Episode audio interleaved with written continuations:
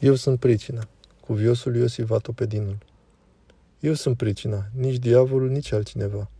Eu, stricatul și ticălosul, am făcut toate acestea, pentru că lipsește harul tău, Doamne. Nu mi-ajunge ceea ce mi-ai dat. Sunt un om stricat, Doamne, Tu știi asta.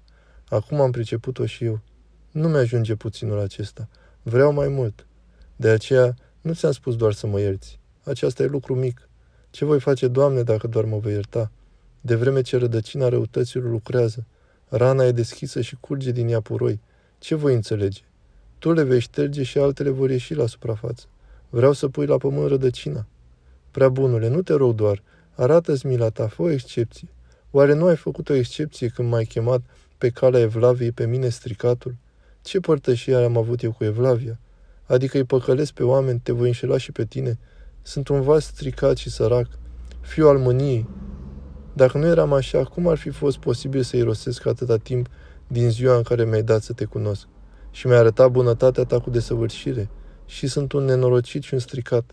Ce vom face, Doamne? Nu se mai poate altfel. Îmi voi bate pieptul aici până când îmi vei arăta mila ta.